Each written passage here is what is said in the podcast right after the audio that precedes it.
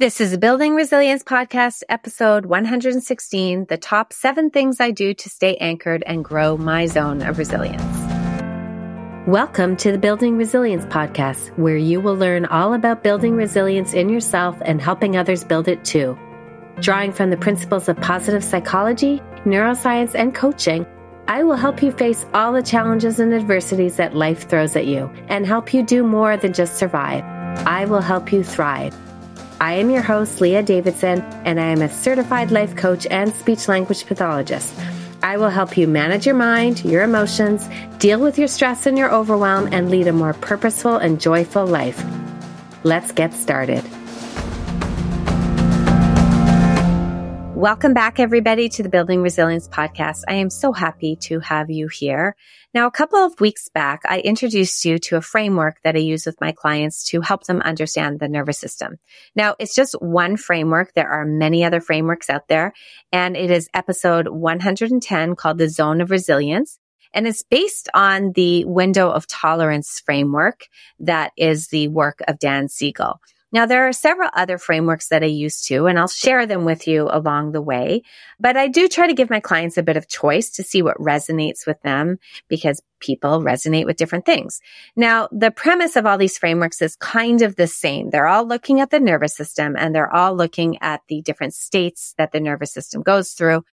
And one theory that has become a very popular theory and one that resonates well with me is called the polyvagal theory. And I'll definitely have to do a separate podcast about it because it really has changed the way that many people are understanding mental health. But in a nutshell, it's a theory that's founded by Stephen Porges and it focuses on what is happening in the body and the nervous system. And it explains our sense of safety, danger, or life threat and how that can impact our behavior. Now, it hypothesizes that there are three distinct neural pathways in the nervous system. There's a sympathetic system. So this is the hyperarousal, or if you look at my window of tolerance zone of resilience framework, it's that top zone that I talk about, that hyperaroused state. And then there is a parasympathetic pathway. And that is known as the vagus nerve. And the vagus nerve actually has two branches. One that is safe and social. So really that's the middle zone, the zone of resilience that I talk about. And the other branch is considered a shutdown branch. So that is the hypo zone, the bottom of the three zones that I shared on that episode about the zone of resilience. Now, there's another excellent researcher and clinician uh, called Deb Dana, and she has taken the polyvagal theory, which straight up is a bit dense and hard to digest, and she's made it really digestible, very relatable, really applicable when working with clients. And she uses another great metaphor called the polyvagal ladder, which really speaks to the hierarchy that these pathways follow. So remember how I said you start in the zone of resilience and then you usually go up to the hyper aroused state when there is a threat. And then if the threat continues, you will drop down to that zone represented below of hypoarousal. Or you can go directly to hyperarousal if something is really life threatening. Well, with Deb Dana's ladder analogy or the metaphor is that the bottom rung is the hypoaroused state and they call this the dorsal vagal or the shutdown state. It is a branch of the parasympathetic state. And it is an immobilized protective state. And then to the top rung, which is a safe and social state, or what is called the ventral vagal state in the polyvagal theory. It is the other sympathetic branch, but it is a connection state. So that is what I refer to as a zone of resilience, or what Dan Siegel refers to as that window of tolerance. So there are many great concepts and metaphors and explanations, which I think I'm just going to kind of drip them out. I've just been studying and learning about these theories for several years, taking, you know, a bunch of classes and courses and trainings and readings, applying them in my own life, applying them with clients. So I'll be sharing these concepts with you more and more, or essentially they are all the same concepts. We're just using different language and different metaphors and analogies to explain them. But I know that people resonate with different things. So that's why I want to share different things. So that was just a taste of another framework that you can use. Now, in the polyvagal theory, one of the main tenets of the theory, which is why I wanted to introduce it to you today, is that it gives us a scientific framework that supports the integration of physiological responses and strategies with the cognitive approaches. So let me explain that a bit too. As I mentioned, the parasympathetic pathway runs along what is called the vagus nerve. Now, think of this nerve as like a massive collection of nerves or a connection, a collection or a connection of nerves. It's comparable to the size of the spinal cord, actually. So it's pretty big and it's called the vagus nerve because it's a wandering nerve. It starts at the brainstem, sort of meanders through. It has series of connections to the face and the heart and the lungs. And then it continues to every organ and the gut. And the other cool thing about it is 20% of the fibers go from the brainstem down through the body, so top down, and 80% from the body back up to the brain. So I always like to say to my clients, it's like you have five highways in your body. One of them goes from the brain to the body and four of them go from the body up to the brain. So it's really a massive feedback loop. And it's an important part of our nervous system and had a lot of attention over the years about how can we improve the tone of this vagus nerve? And would this help us in dealing with our stress levels? So without going into it too much deeper, it serves as the epicenter of the mind and body connection. It's the feedback. It's the communication. So there is that top down processing, which is all that cognitive processing. But remember, only 20% of the fibers, only one superhighway goes that direction. And then bottom up processing, which is 80%. So four of the superhighways coming up from the body to the brain. So that is why there is so much more emphasis now on working with our bodies because that can be so much more effective. Now, of course, both are important, but certainly many are acknowledging that the body has a huge role in mental and emotional health. And that is because of this vagus nerve and this polyvagal theory. Now back on episode 110, when we talked about widening your window or growing your zone of resilience or being able to flexibly move between the hyper state and the hypo state, some of what I was referring to had to do with the things that you can do to work with your vagus nerve to improve its health or what they call tone. Again, this really deserves a whole separate episode at the very least, but maybe eventually I'll get to it. And while I'm by no means an expert compared to many of the teachers I'm learning from, I'm always happy to share what I have learned and implemented and what works for me. All right. So that was a lot of heady theory stuff for you. So I hope you're still with me. I want to get back to some very practical strategies as the title of this podcast suggested I would be doing. So a couple weeks ago, I shared with you some of the key pillars of physical and mental health, kind of the non-negotiables. And I want to go a step further and do an episode and share with you what some of my favorite ways are right now for me to work on widening my zone and staying in my zone of resilience that safe and social zone that the polyvagal theory talks about. It's that zone of connection. I want to share how I stay anchored here or get back to being anchored here, how I try to reinforce the anchors, because this is a place from which you want to live a lot of your life, where you want to make connections and learn and grow and communicate. So I really do want to invest in nourishing this zone. In fact, the very first step to befriending and understanding your nervous system is always to be coming from a place of safety. Regulation requires safety. So the first thing I work on with my clients is to get them to identify as many anchors in this safety zone as they can and spend as much time there as they can. Now, if you have spent many years in a hyper state or a hypo state, then actually the safety state may not actually feel very familiar to you and it may feel quite uncomfortable. So you're going to want to start slowly and start doing things just gradually in this zone, increasing the amount of time that you spend there. Maybe even just a minute or so to start. I actually just did a workshop for my clients where I helped them create their own menu of things that they can do to help them get safely anchored in their zone of resilience so they can get comfortable in this zone like really anchored and safe and familiar. And then we also looked at ways that they can transition to and from the other zones.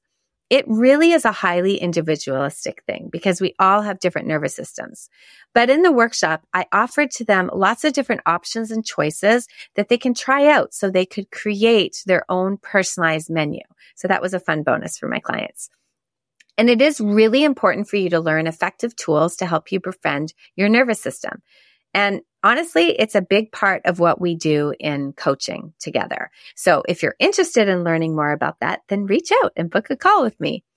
Now today, I do want to give you a few ideas of what I personally do to keep my zone wide and continue to widen it and build those anchors of safety and connection. Now, these are the things that also help me to complete that daily stress cycle, to blow off steam, almost like I'm reconnecting or resetting my nervous system, so to speak. Now, of course, these aren't the only things that I do, but I thought I would share with you some of my favorite ones and the ones that give me the biggest benefit, sort of the biggest bang for my buck, so to speak. And it might be of interest to you to stimulate some ideas of what you can do to anchor down and grow your zone of resilience. Now, before I dive into that, I do want to mention that we need our nervous system. We need all zones. The healthy nervous system that we want to aim for is one that responds appropriately to the kind of cues that it is getting. So it is appropriate that sometimes we are in a hyper state or a hypo state. But we do want to make sure we know where our home is, where we are anchored, where that safety is, and that we know the routes back to it but we're not always going to be in that zone. That's not our goal. Our goal is to be able to move fluidly between the zones and know that connection takes place in this zone of resilience. All right. So let's review just quickly the basics that we talked about when we reviewed the pillars. And I want to emphasize how important the basics are because these are kind of like the non-negotiables that you want to be working on to create a wide and safe zone. So the first one was sleeping seven to nine hours. It is the foundation upon which everything is built. So you don't want to be skipping out on sleep. Nutrition was another one. It's so important to be getting all the proper nutrients and of course, proper hydration. Movement, getting in any kind of movement is crucial. And I do like to say movement rather than exercise because exercise can have a lot of negative connotations. And it doesn't have to be training for a marathon. Just get out there and go for a walk do some resistance training, do some stretching. Sunlight was the next thing that we talked about. Get out every day, early morning, shortly after waking, five to 30 minutes, depending on how gray it is where you live. Get that sunlight. And then focus on connection. Start with connecting and building a relationship with yourself and then move on to building the relationship with others as well as building a relationship with a higher purpose or higher power. So these are all the basic things that are key. Just focusing on these will help you widen your zone, secure your anchor. So it's so, so, so simple. It's just not easy to do. Now these things also help you complete the stress cycle to move that stress through your body, let that steam off. And you need to be doing that on a daily basis. Now let's dive into a few specific things that I like to do that are a little bit more personalized for me. Now, the first one is something called non-sleep deep rest. And this is a term coined by Dr. Andrew Huberman, who's a professor and neuroscientist at Stanford. I am a huge Huberman fan. You've probably heard me quote him often on the podcast or elsewhere.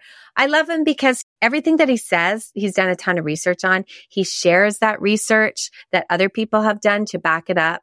So he's not just talking about what's trendy. He's actually based on all the research and you can go back and even read it. So I love that. So I'm often referring to him. Now he's actually introduced me to the importance of sunlight that I talked about earlier and is an advocate for some of the things that I'm going to share in a bit. But he specifically coined the term non-sleep deep rest. This is basically something that I had been doing for years. I just didn't call it that. And I didn't know like why it was so beneficial.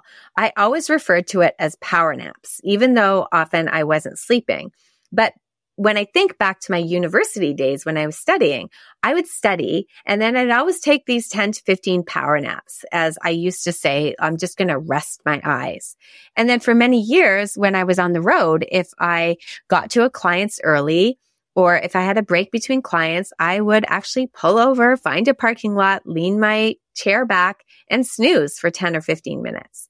And then ever since I've been working virtually at home, I actually have a yoga mat in my office with a pillow and a blanket. And again, if I have a short break, I will lie down and take this short power nap. Now, when all my kids were home during COVID, they used to laugh because sometimes they would come into my office and they'd find me resting on the mat and they'd take a picture and they put it in our family chat with the heading like, Oh, mom's working again. Now, I technically wasn't always sleeping, although sometimes I think I probably do drift off. What I was doing, according to Dr. Huberman, was non-sleep deep rest. So it's kind of like a shallow napping. It's a self-directed technique of resting your brain during the day to achieve like calm through mental focus. Now it's proven to increase your ability to learn, to reduce stress, to feel calmer, and to fall asleep more easily.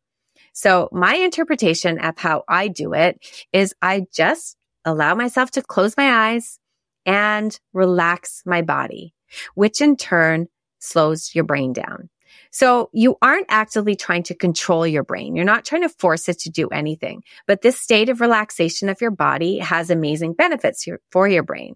Now, there are actually non-sleep deep rest protocols you can find on YouTube, and they're basically guided body scans, or it's even yoga nidra is similar, or self-hypnosis is similar. The benefits, as I said earlier, are amazing for neuroplasticity, amazing for new learning, amazing for recharging, amazing for your sleep at night. So I'm not going to go too much more into it because I think I'm going to dedicate a whole podcast on it down the road because I keep learning so much more about it. It's something I've been doing for years. It's actually one of my favorite things to do. Just a suggestion always set an alarm because sometimes you actually can fall asleep. It's not the point to get the sleep, but you don't want to slip into a long nap. So set your alarm or timer. I actually usually aim for 15 to 20 minutes. All right. So cold exposure is the next thing. If you want to learn all about the benefits of cold exposure, then I encourage you to watch the National Geographic series Limitless with Chris Hemsworth. It is an amazing series. Watch all the episodes. There's only six of them, but there is one on cold exposure. I think it's episode three. But at any rate, there is a lot of research backing up the benefits. And of course, my good friend, Dr. Huberman shares a lot about it too. And you might have heard of Wim Hof, who's also known as the Iceman. And if you look in Wikipedia, they give a really good short biography that he's a Dutch motivational speaker, and extreme athlete who's noted for his ability to withstand low temperatures. He previously held a Guinness World Record for swimming under ice and prolonged full body contact with ice and holds a record for a barefoot half marathon on ice and snow. And he attributes these feats to his Wim Hof method, which is a combination of frequent cold exposure, breathing techniques, and meditation. So he's also a huge cold exposure advocate. Now, I'm totally a wimp, which actually means, according to Dr. Huberman, the wimpier you are, the more your nervous system needs cold exposure. Okay, so he doesn't use those words exactly, but that is the gist. Now, the reason cold exposure is so good is because it automatically stresses the nervous system in a controlled way. And then we need to learn how to tolerate it. So it's kind of like resistance training. We need the resistance to get stronger. We are stressing the nervous system in a controlled way to get stronger, which instantly there is some breath work that also does the same thing.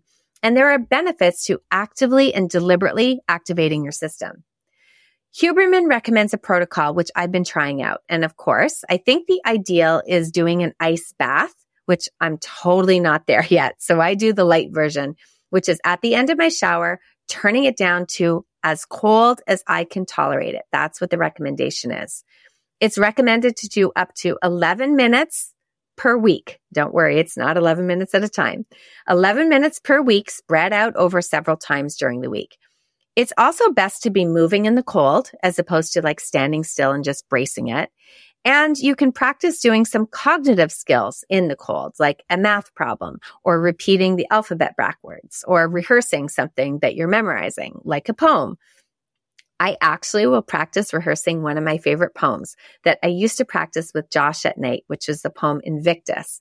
And I'm thinking of trying to memorize another one of my favorite poems called Ithaca in the Cold. Because remember, when we get in an activated state, that sympathetic system, which the cold water is putting us in, we lose access to our thinking skills. So when we try to tolerate the cold, we are trying to get back into that zone of resilience where we can access our thinking skills again. So we're practicing accessing those thinking skills while we are trying to transition to the zone of resilience. So my husband totally laughs at me, but I love trying out things like this. And as I said, I'm not great at it, but it's the trying where you build the resilience. Now, the third thing for me is a bath at night. So out of the cold into the hot and like scalding hot. I love a hot bath. I have a very high tolerance for heat, not cold, but heat. When my boys were little, I would give them a bath and they were seriously the cutest. They would take baths together at night and play with their little Playmobil bath guys. And when they would get out of the water, they would have a line at their waist and the lower part of their body would be red from sitting in the hot water for so long. It sounds really bad, but they love the heat too. I totally wasn't torturing them and they both continued to love the heat. But when my stepkids came along, I had to learn to pour cooler baths because they did not like the heat. And Rob just about dies with hot temperatures. And because he's had a heart attack too, he jokes that I'm trying to kill him with the absurd heat that I use. But I love my hot baths and I started taking them a lot more as my kids got older and I was less needed at night. And certainly now it's really part of my night routine. I head up to take a bath while Rob does his own night ritual of sitting and listening to music, which is totally a prime way that he widens his zone, releases his stress and anchors himself. Now, sometimes in the bath, I'll read. Sometimes I'll bring my computer. I'll watch a video. Sometimes I'll just listen to music that my husband is playing in the house. Sometimes I daydream or snooze. Sometimes I use candles. I usually almost always have bubble bath. I stock up every year at Christmas time with my kids know it's always a winter gift. And sometimes I use Epsom salts if I'm sore. It is a great way to wind down and prepare for sleep.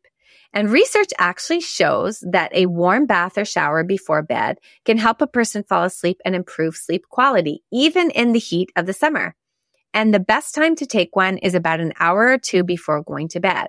Why? Well, we know that baths can be relaxing, but that actually is not the reason.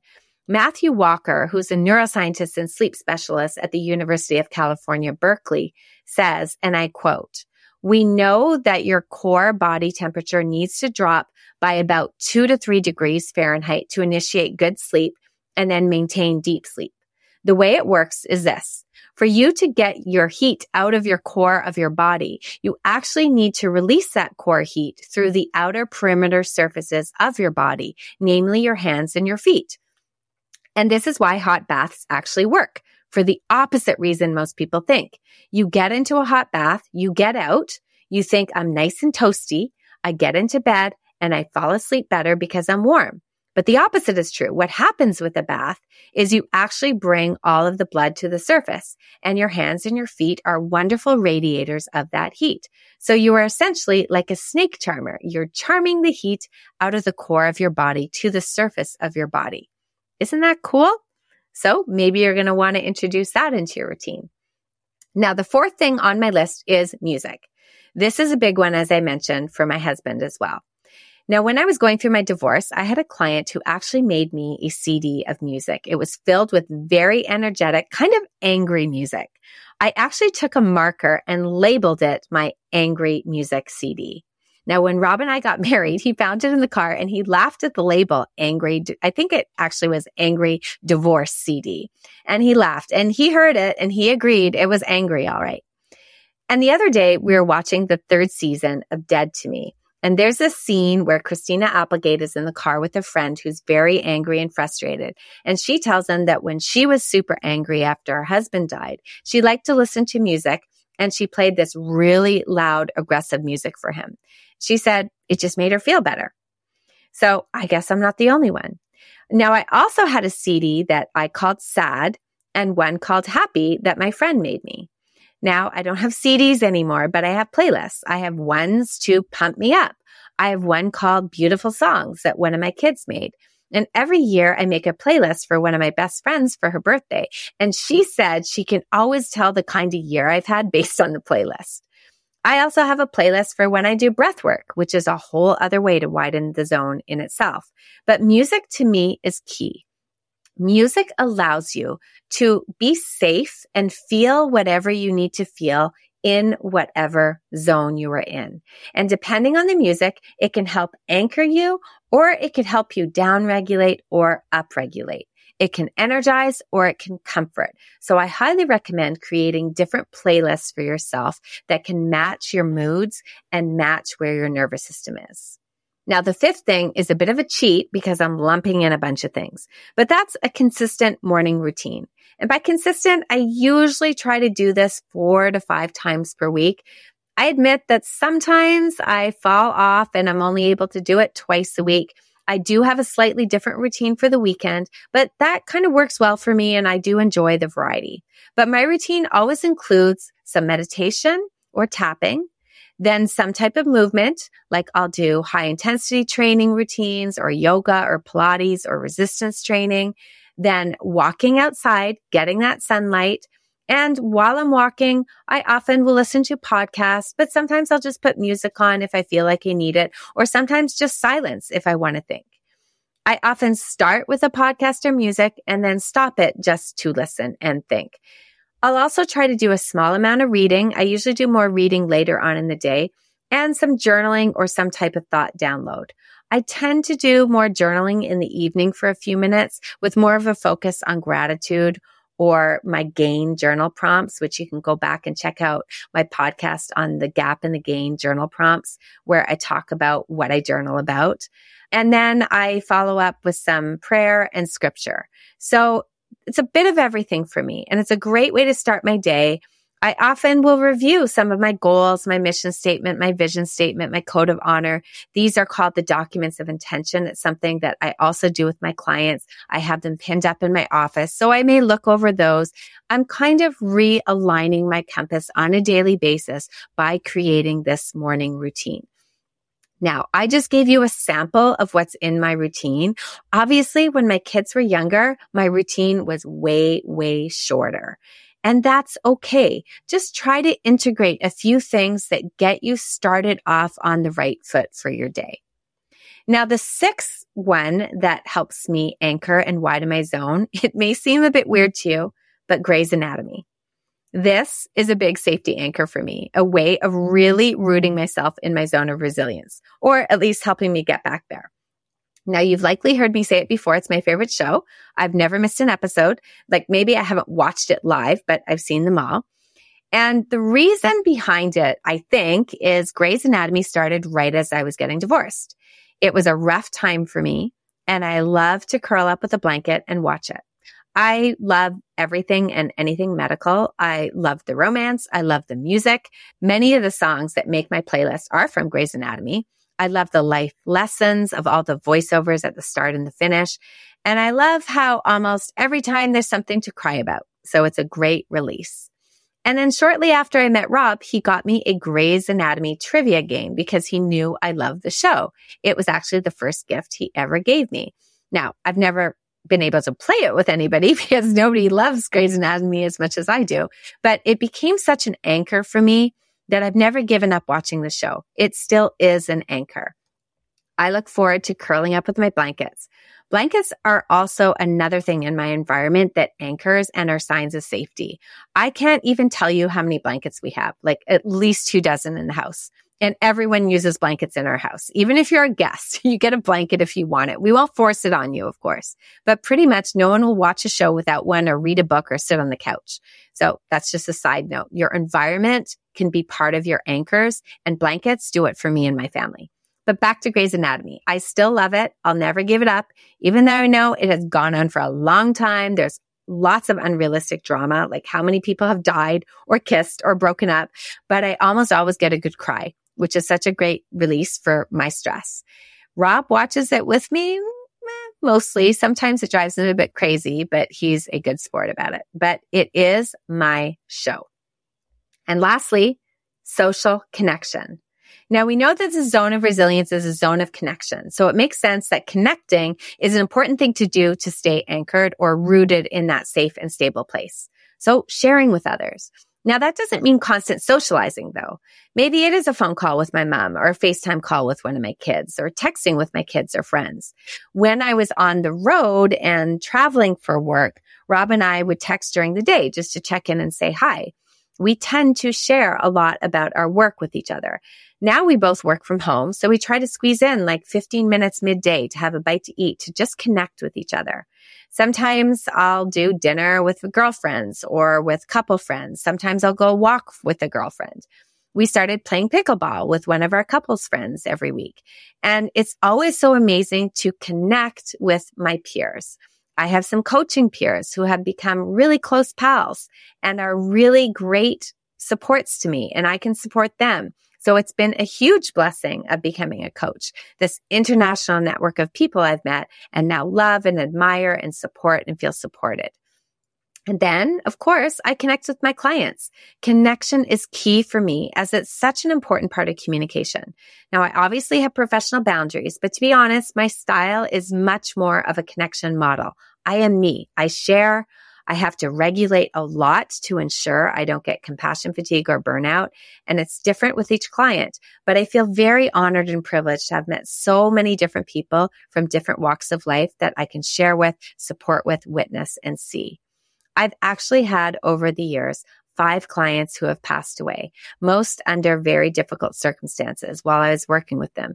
And this sounds super crazy, but I always think about when I meet them in heaven again, because that's my belief, that I will feel good about meeting them, that I served them and gave my best to them. So the connection I make with my clients daily is a high priority. And then even connection with new people. I love connecting with podcast listeners or on Instagram or Facebook, connecting through emails or DMs. These new connections are so fun. Then, of course, connection with my dog.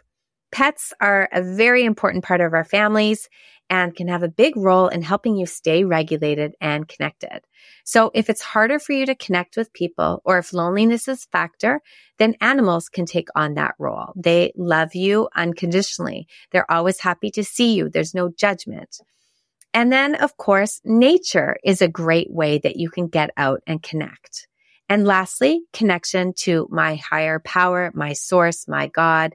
This is a fundamental piece of who I am. So that connection is a priority to me as well. Now, all that being said, are we connected? Because if we aren't, then please reach out. I'm at Leah Davidson Life Coaching on Instagram or Facebook, or you can just email me at Leah at Leah Davidson Life Coaching. So let's connect. And I genuinely mean that. So that is a sampling of what I do to stay in my zone and to grow my zone, to be anchored and rooted and to build and grow that resilience. There are many, many, many more things, little things, but I wanted to give you a sample. And hopefully what my sample does is give you some ideas of what you're already doing or what you can start doing. One of the most important things you can do for your nervous system is to establish safety, to create safety, to do things through your actions, your environment, the people that you surround yourself with. I encourage you to create a list, kind of like what I shared with you today. Create your zone of resilience list that you can refer to. You can practice, implement, immerse yourself in, turn to when you feel a bit unshaken. Spend lots of time in this zone. The more you spend here, the more you'll be able to weather the storms of life. And if you really want to take the time to learn how to befriend your nervous system, grow resilience, inoculate yourself from stress and burnout, create more meaningful relationships, more purpose and joy in your life, then reach out and let's set up a call. Invest in yourself. Coaching is also a top way that I expand my zone, so I'm sure it would work for you too. Make yourself a beautiful week, and I'll see you next time. Thank you for listening to the Building Resilience Podcast. If you're interested in learning a little bit more about managing stress, building resilience, and leading a more purposeful life, then make sure we're connected on Instagram and Facebook at Leah Davidson Life Coaching. You can also subscribe to my weekly newsletter at www.leahdavidsonlifecoaching.com forward slash newsletter. Looking forward to connecting.